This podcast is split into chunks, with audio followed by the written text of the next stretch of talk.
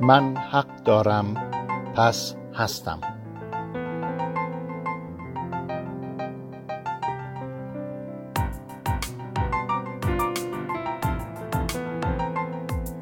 برنامه از مجموع پادکست های هادی وحید با عنوان یک فنجان گفتگو با طعم زندگی.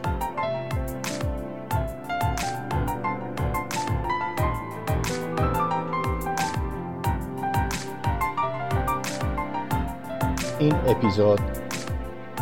خرد بهتر از هرچه ایزد بداد ستایش خرد را به از راه داد.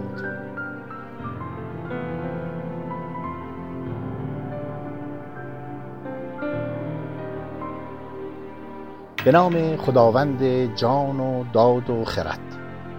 سلام من وحید هستم هادی وحید. در خدمت شما با گفتار پنجم از برنامه من حق دارم پس هستم. که در این اولین جمعه از خرداد ماه 99 داره پخش میشه با عنوان خرد بهتر از هرچه ایزد بداد ستایش خرد را به از راه داد. در اپیزود قبلی از قانون و قاضی گفتیم و اهمیت این دو نهاد به عنوان ارکان یک جامعه مدرن امروزی. همچنین از کارکرد این دوتا گفتیم که هر یک به شیوه خودشون با رأی و حکمی که صادر می کنند یکی در قالب قانون و یکی در قالب رأی محکمه و تصمیم قضایی در حال داوری کردن هستند. داوری قانون کلی و عام و داوری قاضی جزئی و خاص است. اینک در این گفتار در چهار بخش صحبتمون رو ادامه میدیم. در بند یک مبنای مشروعیت قانون رو بررسی می‌کنیم و در بند دو دلیل بر مشروعیت عمل قاضی رو. هرچند پیشا پیش می‌تونیم از همین الان اعلام کنیم که پاسخ به هر دو یک کلمه بیش نیست و آن ضرورت است. هم ضرورت قانون و هم ضرورت قضاوت. آن هم به مقتضا و به حکم خرد.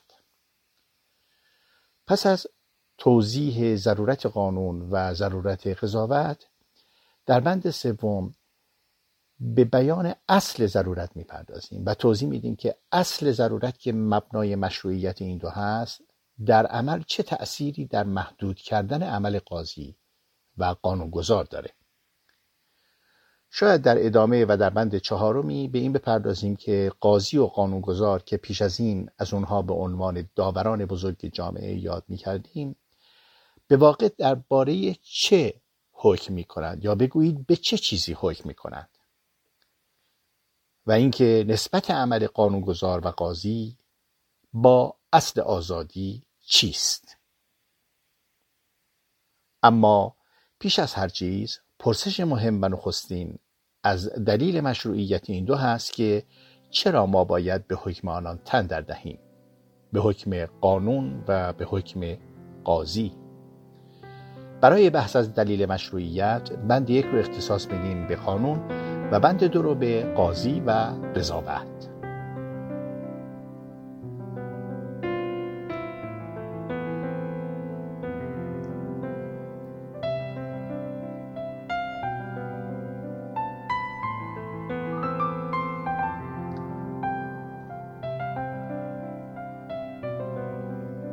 اما بند یک ضرورت قانون.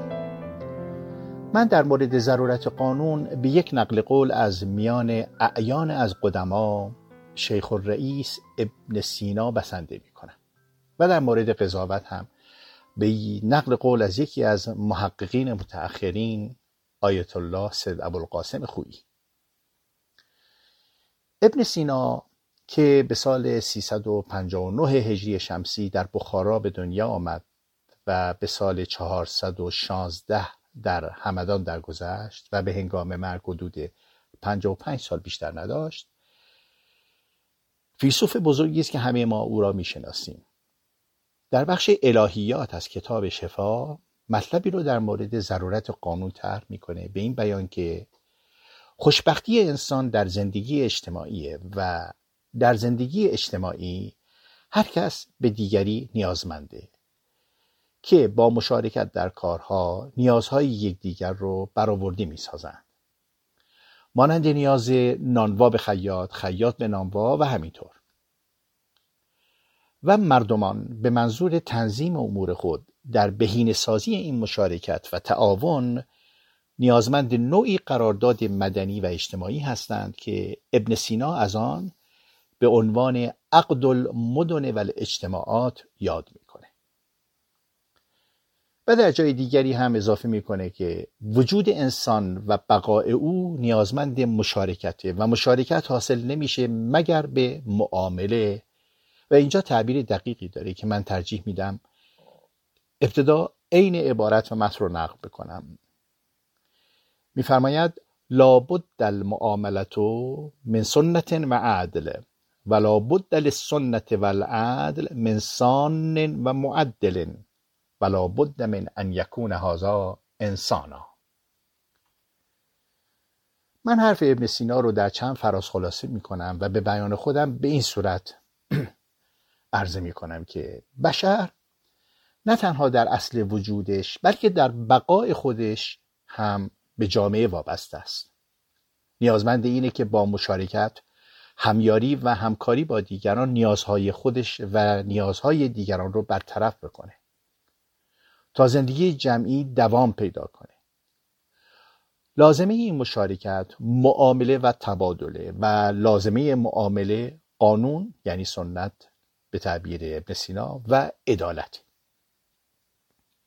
به عبارت دیگه برای قاعده مند کردن شکلگیری قرارداد و تعریف سازوکار اجرایی اون ما به قانون نیاز داریم. که البته بر حسب ادبیات مدرن میشه گفت قانون هم خودش یک قرارداده یک کلان قرارداده. قانون هم به نوبه خودش به قانونگذار یعنی سان احتیاج داره که از همون سنت به معنای قانون در لفظ ابن سیناست و برای اینکه این قانون بتونه کارآمد باشه باید علاوه بر این عادلانه هم باشه. عادلانه بودن قانون چیزیه که بخشی از اون به مقام وضع قانون برمیگرده و بخشی دیگری به مقام اجرا. پس هم باید حاکم و قانونگذار عادل باشند و هم قاضی و مجری قانون.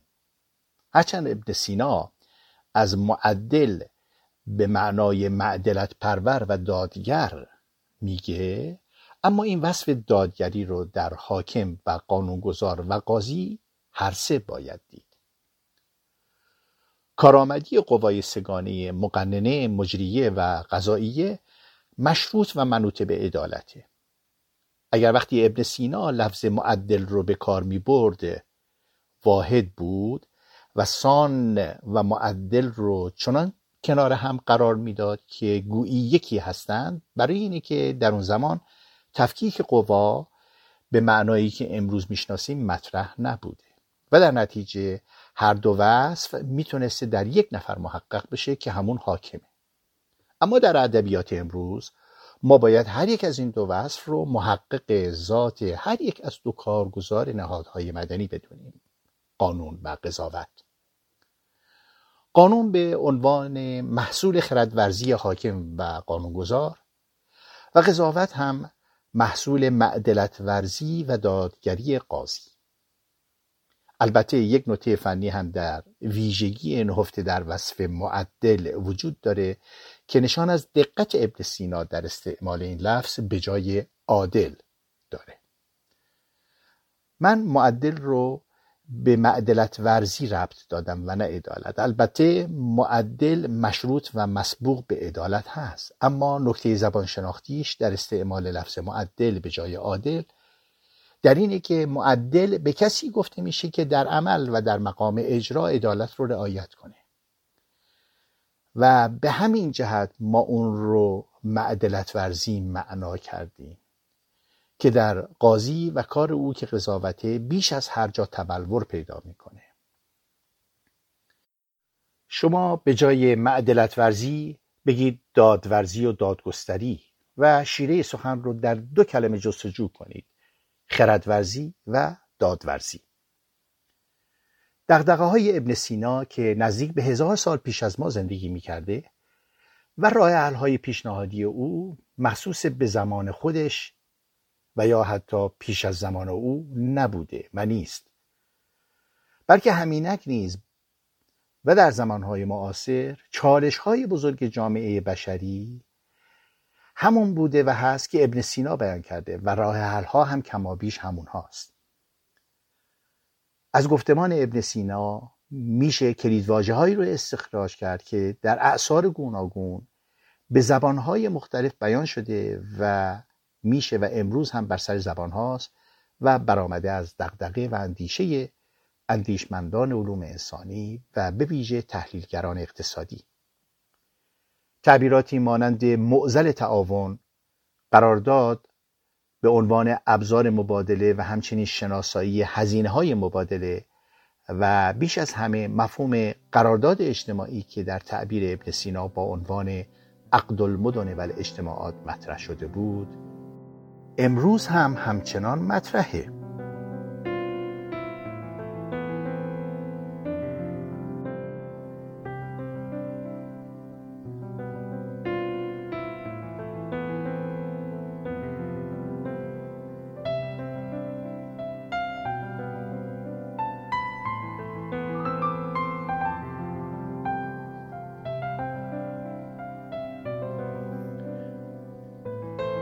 اما بند دوم ضرورت قضاوت. ما مرتب در حال قضاوت کردن هستیم. تقریبا همه ما. در قضاوت یک حرکت رفت و برگشت و یک نوع دیالوگ دیالکتیک میان ذهن و واقعیت صورت می‌گیره که موتور محرکش البته گاهی یک دستگاه ارزشیه مانند سامانه های اخلاقی. و ایدولوژیک که بهش پایبندیم. و گاهی و البته در بهترین حالت فارغ از هر گونه داوری ارزشی این موتور محرکه صرفا دغدغه و آتش جستجوی حقیقته. در خلال این حرکت روندی رو طی می‌کنیم که ضمن آن به گونه تصویر برداری و تصویر سازی از واقعیت می‌پردازیم. این فرایند در نهایت به خلق یک واقعیت جدید منتهی میشه و این واقعیت جدید رو در ضمن حکمی که در قابل قالب قضاوت صادر می‌کنیم تثبیتش می‌کنیم و سعی می‌کنیم عالم جدیدی بیافرینیم و جهان خودمون رو و پیرامون خود رو به این عالم جدیدی که خود آفریده ایم و محصول قضاوت ماست مشروط و پایبند کنیم. حالا این واقعیت خلق شده در فرایند قضاوت و سرانجامی که پیدا می‌کنه چقدر با واقعیت عینی و خارج از ذهن ما مطابقت داره این خودش داستان دیگریه که در بسیاری موارد جوابش متاسفانه منفیه. اما به هر حال در نظام های اجتماعی به خاطر مصالحی به این واقعیت اعتبار داده شده. اعتبار بخشی به قضاوت هم به همین معنا یکی از شعون امر اجتماعی. البته قضاوت به این معنا رو هم در عمل قاضی می‌بینیم و هم در عمل قانونگذار. اما اهمیت قضاوت از این جهت قضاوت یعنی قضاوت قاضی از این جهتی که بالاخره حرف آخر رو قاضی خواهد زد. در مواردی که ما قانون رو نقض می‌کنیم در نهایت سر و کار ما با قاضی خواهد بود. البته اگر بدشانس باشیم چون متاسفانه با همه ناقضان قانون و همه متخلفان یکسان برخورد نمیشه و همه گرفتار قاضی نمیشن. و در مواردی هم که گرفتار میشن معلوم نیست که رفتار قاضی با همگان یکسان باشه.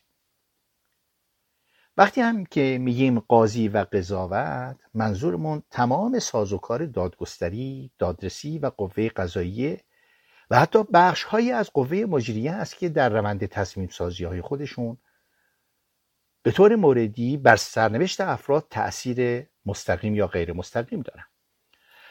بنابراین درسته که بر حسب تعریف و در تشریح و تبیین ساختارهای یک نظام مدنی قانون بیان کننده حدود آزادی هاست.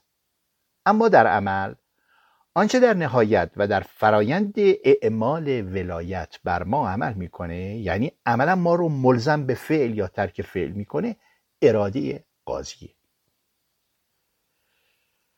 در فرانسه به رغم اینکه طبق قانون اساسی تأکید زیادی شده بر اهمیت دیوان عالی کشور و شورای قانون اساسی به عنوان بالاترین نهادهای زامن عدالت و دموکراسی ولی در عمل قوه قضایی زیر نظر وزیر دادگستری عمل می‌کنه و همچنین رئیس شورای قانون اساسی که هر دو منصوب دولت هستند.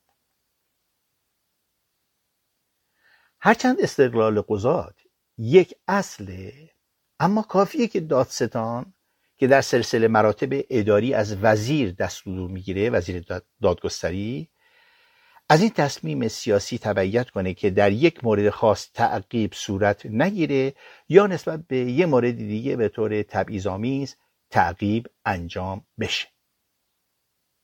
به ویژه وقتی که تعارضهای بینا حزبی برقراره و گونه ای گروکشی و انتخابجویی میان احزاب در کاره. در آمریکا دادستانها رو و اعضای دادگاه عالی رو رئیس جمهور نصب می‌کنه. در ایران هم رئیس قوه قضاییه رو رهبر تعیین و نصب می‌کنه.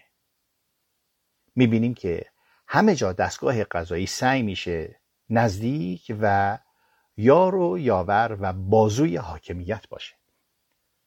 هرچند سازوکارهایی که در کشورهای مختلف وجود داره برای مهار قدرت تا مانع از این بشه که این روند به نوعی اعتلاف فرادستان برای تعرض به حقوق مردم در بیاد و به استبداد بیانجامه این روش ها با هم فرق می‌کنه. و چون در هر گونه اعتلاف فرادستان قاضی نقش اساسی رو بازی می‌کنه اهمیت بیشتر قاضی نسبت به قانونگذار روشن و آشکار در عمل هم قاضی که قانون رو تفسیر می‌کنه و اون رو اعمال می‌کنه جایگاه مهمی داره به گفته مونتسکیو که قبلا هم نقل کردیم قاضی زبان قانونه و در انگلستان می‌گویند که مهر عدالت شاهی دست قاضی است و قاضی تمام روح ملته قاضی خیلی مهمه. آرزو کنید که هرگز گرفتار قاضی نشید و اگر شدید دعا کنید گیر قاضی خوبی بیافتید البته اگر گیرتون بیاد. از قاضی بپرهیزید و بترسید بیشتر از قانون هم باید پرهیخت و هم او را پاس داشت که اگر قاضی ستم کند خانه ها ویران کند و اگر به عدل رفتار کند دنیا آباد می شود و عطر آسمان در زمین می پیچد. به نظر می‌رسه که قضاوت پیچیده ترین و مهمترین عنصر جامعه بشریه. شاید این ادعا گذاف نباشه که تشکیل جوامع بشری با پیدایش نهاد قضاوت بوده و قضاوت از ویژگی های انسانه انسان اجتماعی. اگر خوب دقت کنیم می‌بینیم که با قضاوتی که بیشتر مهارت های ما رشد و توسعه پیدا می‌کنه مثل سازوکارهای بسیار پیچیده اداری، بایگانی، مستندسازی، تقویت حافظه فردی و تاریخی، رشد و اعتلاع منطق و استدلال که از ملزومات تعاون اجتماعی و مایه بقای جامعه است. نه تنها زبان و منطق در سایه قضاوت توسعه و تکامل پیدا می‌کنه بلکه همه فرهنگ و تمدن انسان با قضاوته که رشد می‌کنه. قاضی و قضاوت مهمترین نهاد جامعه انسانی و قاضی مهمترین کارگزار عملکرد اجتماعیه و چون اینقدر مهمه خوب و بدش هم خیلی مهمه. مثل ستون یک امارت که رکن بناست و حسن و عیبش هر کدام در سوی خود بسیار مهم و تأثیر گذاره تا اینجا ضرورت قانون و ضرورت قاضی برای دوام حیات اجتماعی روشن شد. اما در بند سوم بپردازیم به خود اصل مطلب اصل ضرورت.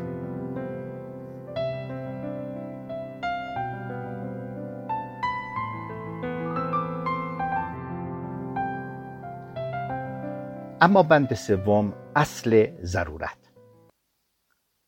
تا اینجا هم برای توجیه مشروعیت قانون و هم برای مشروعیت قاضی به ضرورت استناد کردیم.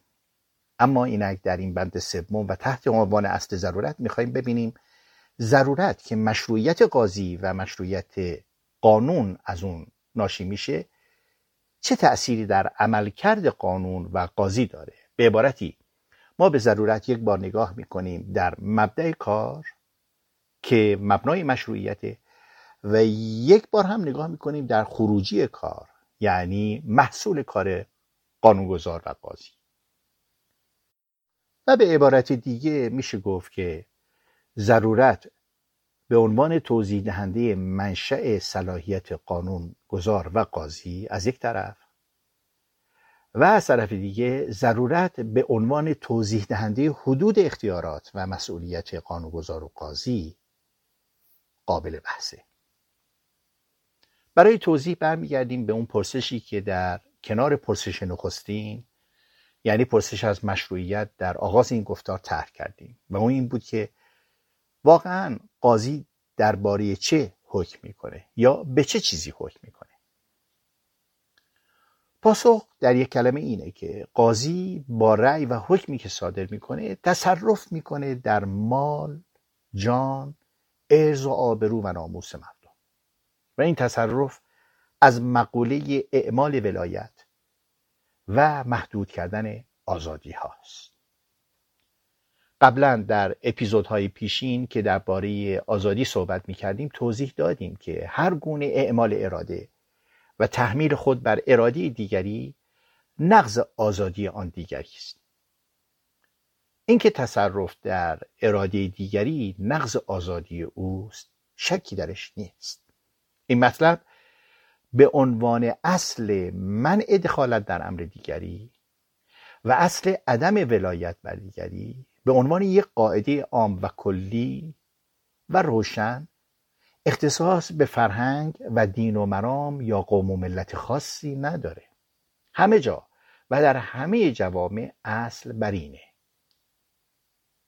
اگر ما بپذیریم که آزادی اصله. و این مطلب یک مطلبی است اقلانی و اقلایی مطلب دیگری هم که به نوبه خودش اقلانی و اقلاییه اینه که این اصل منع دخالت در امور دیگری تنها جایی استثنا می‌خوره که به خواست آن دیگری یا به صلاح او باشه. مواردی که به صلاح اوست مثل اعمال ولایت از سوی والدین نسبت به فرزند. یا ولایت کسی که سمت داره نسبت به محجورین و مجانین. و اما استثنای ناشی از خواست کسی که در امورش دخالت میشه جایی است که مردم بر اساس قرارداد اجتماعی به حاکم یا قاضی اجازه دخالت در امورشون به طور محدود میدن. وقتی میگیم به طور محدود یعنی فقط و فقط و تنها به خاطر حفظ نظم و مانع شدن از تضییع حقوق اونها. و چون چنینه محدوده و قلمروی اختیارات دولت و حاکمیت در استفاده از این قدرتی که از سوی مردم به اونها اعطا شده تا جاییه که خودش موجب تضییع حقوق مردم و تعرض به حقوق اونها نشه. وگرنه که نقض قرضه. و مطلب تا اونجا که به قضاوت مربوط میشه در مواردی که نزاع یا اختلافی پیش میاد بین مردم و به قاضی متوسل میشیم دقیقا جاییه که به خواست دادخواه و متظلم قاضی باید دخالت کنه. اما این دخالت او و اعمال ولایتش از اونجا که در عمل در تعارض با حقوق کسی قرار می‌گیره که حکم علیه او صادر میشه در قلم روی استثنای وارد بر اصل عدم ولایت مشروعیت, مشروعیت پیدا می‌کنه. و حتما میبایست محدود و محصور به مقدار ضرورت برای حفظ نظم و احقاق حق متظلم باشه و بس. به ویژه اگر یک طرف قضیه حاکمیت و دولت باشه در اون دعوا در دعاوی حقوق عمومی و بسیاری از دعاوی کیفری که قرار قاضی به نفع دولت و حاکمیت رأی بده و در اونجاها پیش بیاد که شبهه تعرض به حقوق افراد و مردم پیدا بشه. در تمام نظام حقوقی مجموعه از قواعد هستند که هم تبیین کننده این قاعده است که گفتیم و هم معید و دلیل برونه قاعده الحدود تدرع به شبهات که از اصول دادرسی اسلامی اقتضا می‌کنه که به مجرد وجود کوچکترین شک و تردید در مجرمیت متهم یا شمول حکم نسبت به او مجازات ساقط بشه. در همین راستاست که در کشورهایی که حضور هیئت منصفه در مواردی شرط هست قاضی در آغاز و پیش از اینکه این هیئت وارد عمل بشه خطاب به تک تک اونها و با تأکید و سراحت به منظور تفهیم به همه اونها به روشنی بیان می‌کنه که در صورتی که و فقط در صورتی به اعلام گناهکار بودن متهم اقدام کنید که کمترین تردید نسبت به بیگناهی او نداشته باشید. این مقتضای همون اصل براعتی که در همه قوانین بر اون تأکید میشه. همه اینها دلیل و معیده بر همان چیزی است که ما مرتب تکرار می‌کنیم که مقتضای حکم عقل به ملزم بودن قاضی به تفسیر مزیق از استثناء وارد بر آزادی. که نتیجهش میشه این که تنها مشروعیت تصرف قاضی در جایی است که یقین به ضرورت دخالت داشته باشه و در محدودی این ضرورت. وقتی از تصرف و دخالت قاضی در جان و مال و ناموس مردم میگیم شامل تمامی روند رسیدگی در طول دادرسی است. که مشروط به مجموعه از شرایطی که از برایند کل اونها در ادبیات مدرن به دادرسی منصفانه تعبیر میشه. برخورداری از حق دفاع بهرهمند بودن از وکیل با رعایت اصل استقلال وکلا رعایت آین دادرسی و اخلاق حرفه‌ای قضاوت سیانت از استقلال قاضی و همچنین پرهیز از اطاله دادرسی از جمله این شرایطیه که به اونها دادرسی منصفانه محقق میشه. که متاسفانه بسیاری از اینها در بسیاری از کشورها رعایت نمیشه. به اصل دادرسی منصفانه در ماده ششم کنوانسیون اروپایی حقوق بشر تصریح شده و همه کشورهای اروپایی ملزم به رعایت اون در روند دادرسی در دادگاه های داخلی خودشون هستند.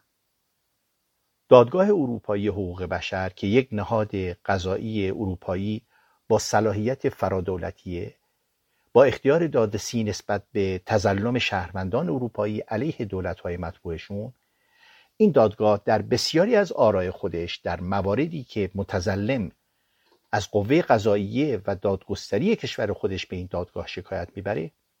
با استدلال به نقض اصل دادرسی منصفانه توسط محاکم آن کشور دولت مطبوع شهروند متظلم رو محکوم می‌کنه. در گفتمان حقوقی و قضایی در کشور ما نسبت به مفهوم دادرسی منصفانه متاسفانه به خاطر اینکه در اسناد بین المللی حقوق بشری بر اون تاکید شده کمی حساسیت وجود داره. هرچند که ادبیات ملی و دینی و اخلاقی ما پر از تأکید بر انصاف دادرس و انصاف در دادرسی. یه دلیل حساسیت نسبت به این مفهوم اینه که گاهی محاکم ما و قضات متهم به عدم رعایت اصل دادرسی منصفانه هستند در حالی که مانند اروپا یک نهاد قضایی فرادولتی نیست که به تظلم شهروندان متضرر از نقض این اصل رسیدگی کنه. خب همچنان که در آغاز این گفتار توضیح دادم وجود قاضی و همچنین تصرف و عملکرد او برای فصل خصومت و دفع مرافعه یک ضرورته. این ضرورت همون ضرورت حفظ نظم در جامعه است. اما به چه قیمتی و با چه شرایطی؟ این پرسشیه که در بند چهارم بهش می‌پردازیم.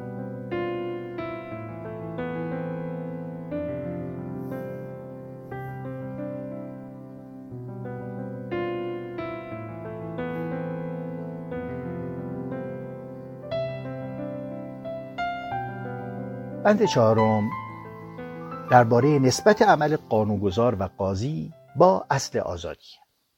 در پاسخ به این سوال که قانونگذار و قاضی در رأی خود به چه چیزی حکم می کنند باید گفت به حدود آزادی. آزادی با قانون محدود میشه با وضع قانون حدود آزادی معلوم میشه و با رأی قاضی این حدود تعریف شده از پیش به واسطه قانون در موضوع مورد نظر تطبیق داده میشه و در نتیجه به طرفهای دعوا تحمیل میشه. پیش از این در گفتارهای قبلی توضیح دادیم که هر گونه تهدید یا ایجاد محدودیت برای آزادی نوعی اعمال اقتدار برای تحمیل اراده خود بر دیگری. و این همون اعمال ولایت از سوی یکی بر دیگریه که خلاف اصله. اصل اینه که انسان ها همه آزاد و برابرند. این اصل نه تنها یک اصل مدنیه که در اعلامیه جهانی حقوق بشر و بسیاری از متون و اسناد بین المللی برش تأکید شده بلکه حتی در ادبیات شرعی و فقهی ما نیز به عنوان اصل عدم ولایت ازش یاد میشه و معتبره. هر گونه اعمال ولایت از سوی هر کس بر هر کس دیگر باید دلیل خاص و معتبر داشته باشه و محدود میشه به همون مسئلهی که به اختزاع مورد ایجاب کرده. ایجاب کرده اعمال ولایت رو.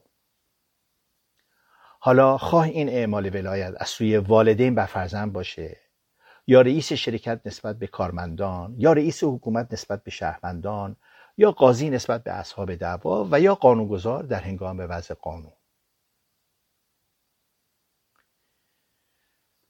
در متون فقهی من نقلی می کنم از آیت الله اسد قاسم موسوی خویی که در آغاز کتاب شریف مبانی تکملت المنهاج در باب قضا در مورد قاضی مطلب ایشون داره که ازش این چنین استفاده میشه که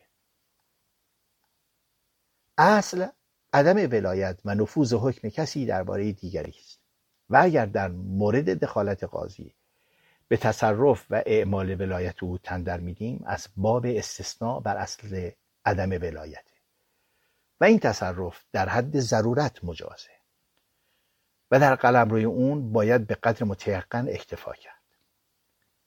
البته اونجا بحث مفصلی در بیان فرق میان قاضی منصوب و قاضی تحکیم یعنی داور هست. اما اصلی که از اون یاد شد به هر حال در عملکرد هر قاضی شرطه. نظیر این استدلال رو که ما از یک متن فقهی نقل می‌کنیم آقای جورج ویدرکر استاد دانشگاه استراسبورگ در فرانسه هم در یک مقاله با عنوان قاضی کیست بیان تنها دلیل بر مشروعیت سمت و تصدی قاضی رو ضرورت می‌دونه که مختزاش دخالت حد اقلی در تصرف نسبت به جان و مال و ارز مردمه. ملاحظه می‌کنید که این نکته ای که مرتب تکرار می‌کنیم هم در ادبیات فقهی و شرعی و هم در ادبیات مدنی و مدرن درش تأکید میشه. تنها چیزی که مشروعیت اعمال ولایت از سوی قاضی رو توجیه می‌کنه ضرورته. در جامعه همواره امکان بروز اختلاف و نزاع میان آهاد مردم وجود داره و عقل حکم می‌کنه برای حفظ نظام از هر گونه اختلال که موجب صدمه به زندگی مردم میشه باید به رفع نزاع و فصل خصومت پرداخت. ضرورت حفظ نظم اجتماعی تنها چیزیه که مشروعیت دخالت قاضی و اعمال ولایت اون رو توجیه می‌کنه. از اونجا که این دخالت قاضی به حکم عقل و به مقتضای ضرورت حدود و قلم روی این دخالت و اعمال ولایت هم محصور و محدود میشه به حدود اقتضای ضرورت. معنای این سخن اینه که اگر مثلا مجازات یک مجرم در جایی به حکم قانون به قاضی این اختیار رو داده که از سه ماه تا یک سال زندان باشه. در صورتی که بیش از سه ماه حتی یک روز بخواد به دوره مجازات حبس او اضافه کنه باید احراز کنه که واقعا مسلحتی در زندانی کردن او به مقدار همین یک روز همین یک روز اضافه وجود داره. همیشه در این گونه موارد شک بین اقل و اکثر وجود داره و قاضی باید قدر متیقن رو بگیره که کمترینه. یعنی کمترین آسیب به آزادی انسان ها معنای اصل ضرورت به حکم عقل و خرد اینه که با توجه به اصل عدم ولایت دخالت قاضی و اعمال ولایت از سوی او باید به اقل موارد محدود بشه. ضرورت یعنی در حدودی که لازم و ضرور است برای دفع مفاسد ناشی از عدم دخالت. ملاحظه می‌کنید که در این گفتار به دو جا به ضرورت استناد کردیم. یکی در استدلال برای مشروعیت عمل و سمت قاضی که ناشی از ضرورت حفظ نظم و نظامه و دیگر در بیان حدود اختیارات قاضی در خروج از اصل عدم ولایت بر دیگری. که در اینجا هم باید به قدر ضرورت باشه. عمل به مقتضای ضرورت در, در هر دو مورد به حکم عقل و خرده و موجب برقراری عدالت. آنچه در عنوان این اپیزود از سخن فردوسی نقل شد نیز در همین راستاست. خرد بهتر از هرچه ایزد بداد ستایش خرد را به از راه داد. لزوم توجه قضات به این قاعده تأکید بیشتری نسبت به اونچه که در گفتار چهارم و قبلی نسبت به قاضی و جایگاه اجتماعی او گفتیم رو میطلبه. و توجه داریم همه اون چی که برای قاضی گفته شد در یه سطح دیگه برای قانونگذار هم معتبره.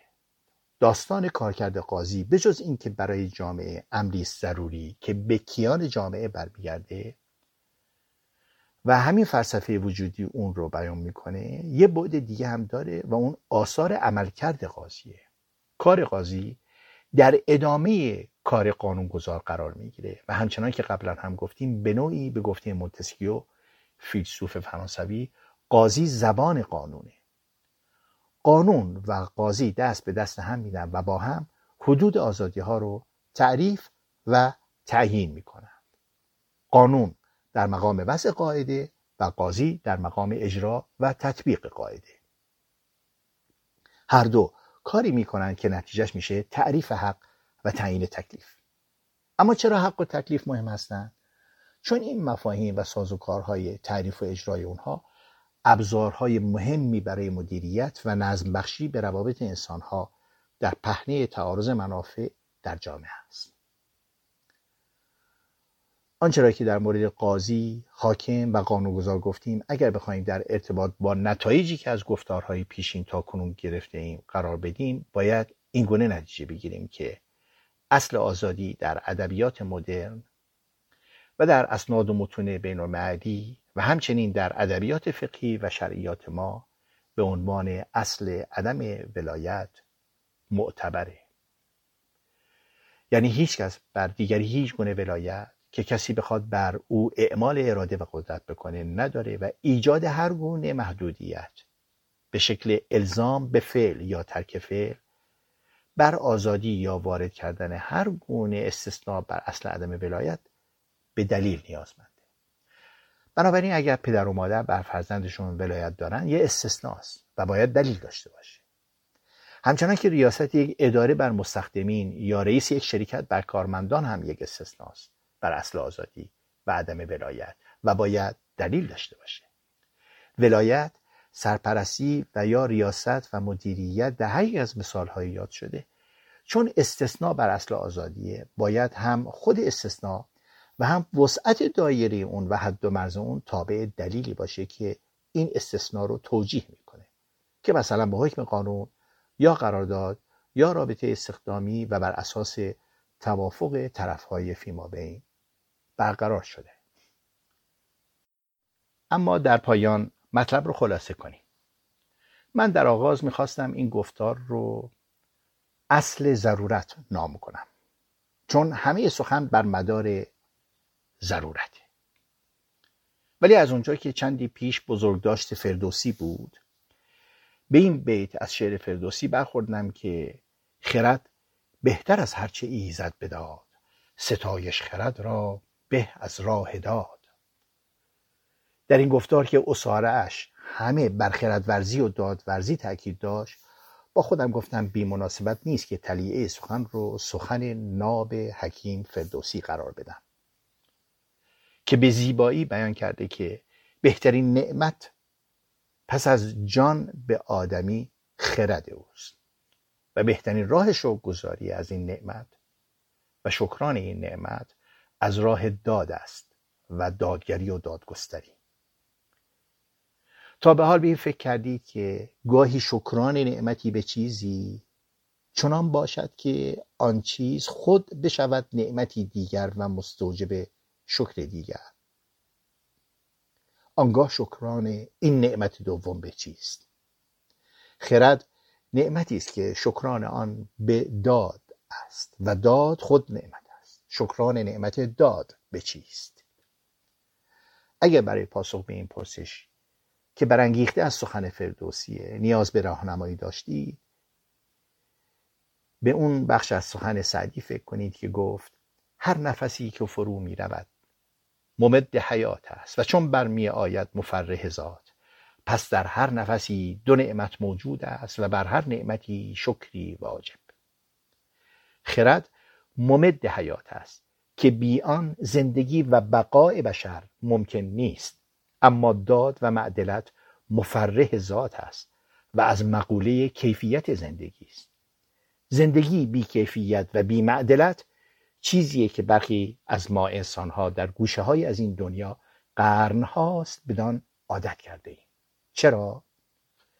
چگونه است داستان؟ آیا این وضعیت نتیجه کفران نعمتیه که از آغاز محرومیت از اون نعمته. خرد نعمتیه که کمال آن به داد و دادگری است. خرد اگر با داد به سامان نرسد به بیدادگری می انجامد و خرد اگر بخواهد به بیدادگری بیانجامد دیگر نعمت نیست. به همین جهتی که باید گفت کفران نعمت خرد در بیدادگری به این معناست که از آغاز از نعمت خرد بی بهره بودی و چه بسا بدتر. چرا که اگر قرار بود خرد به بیدادگری بیانجامه همان به که از آغاز نمی بود. و این بود خلاصه گفتار پنجم.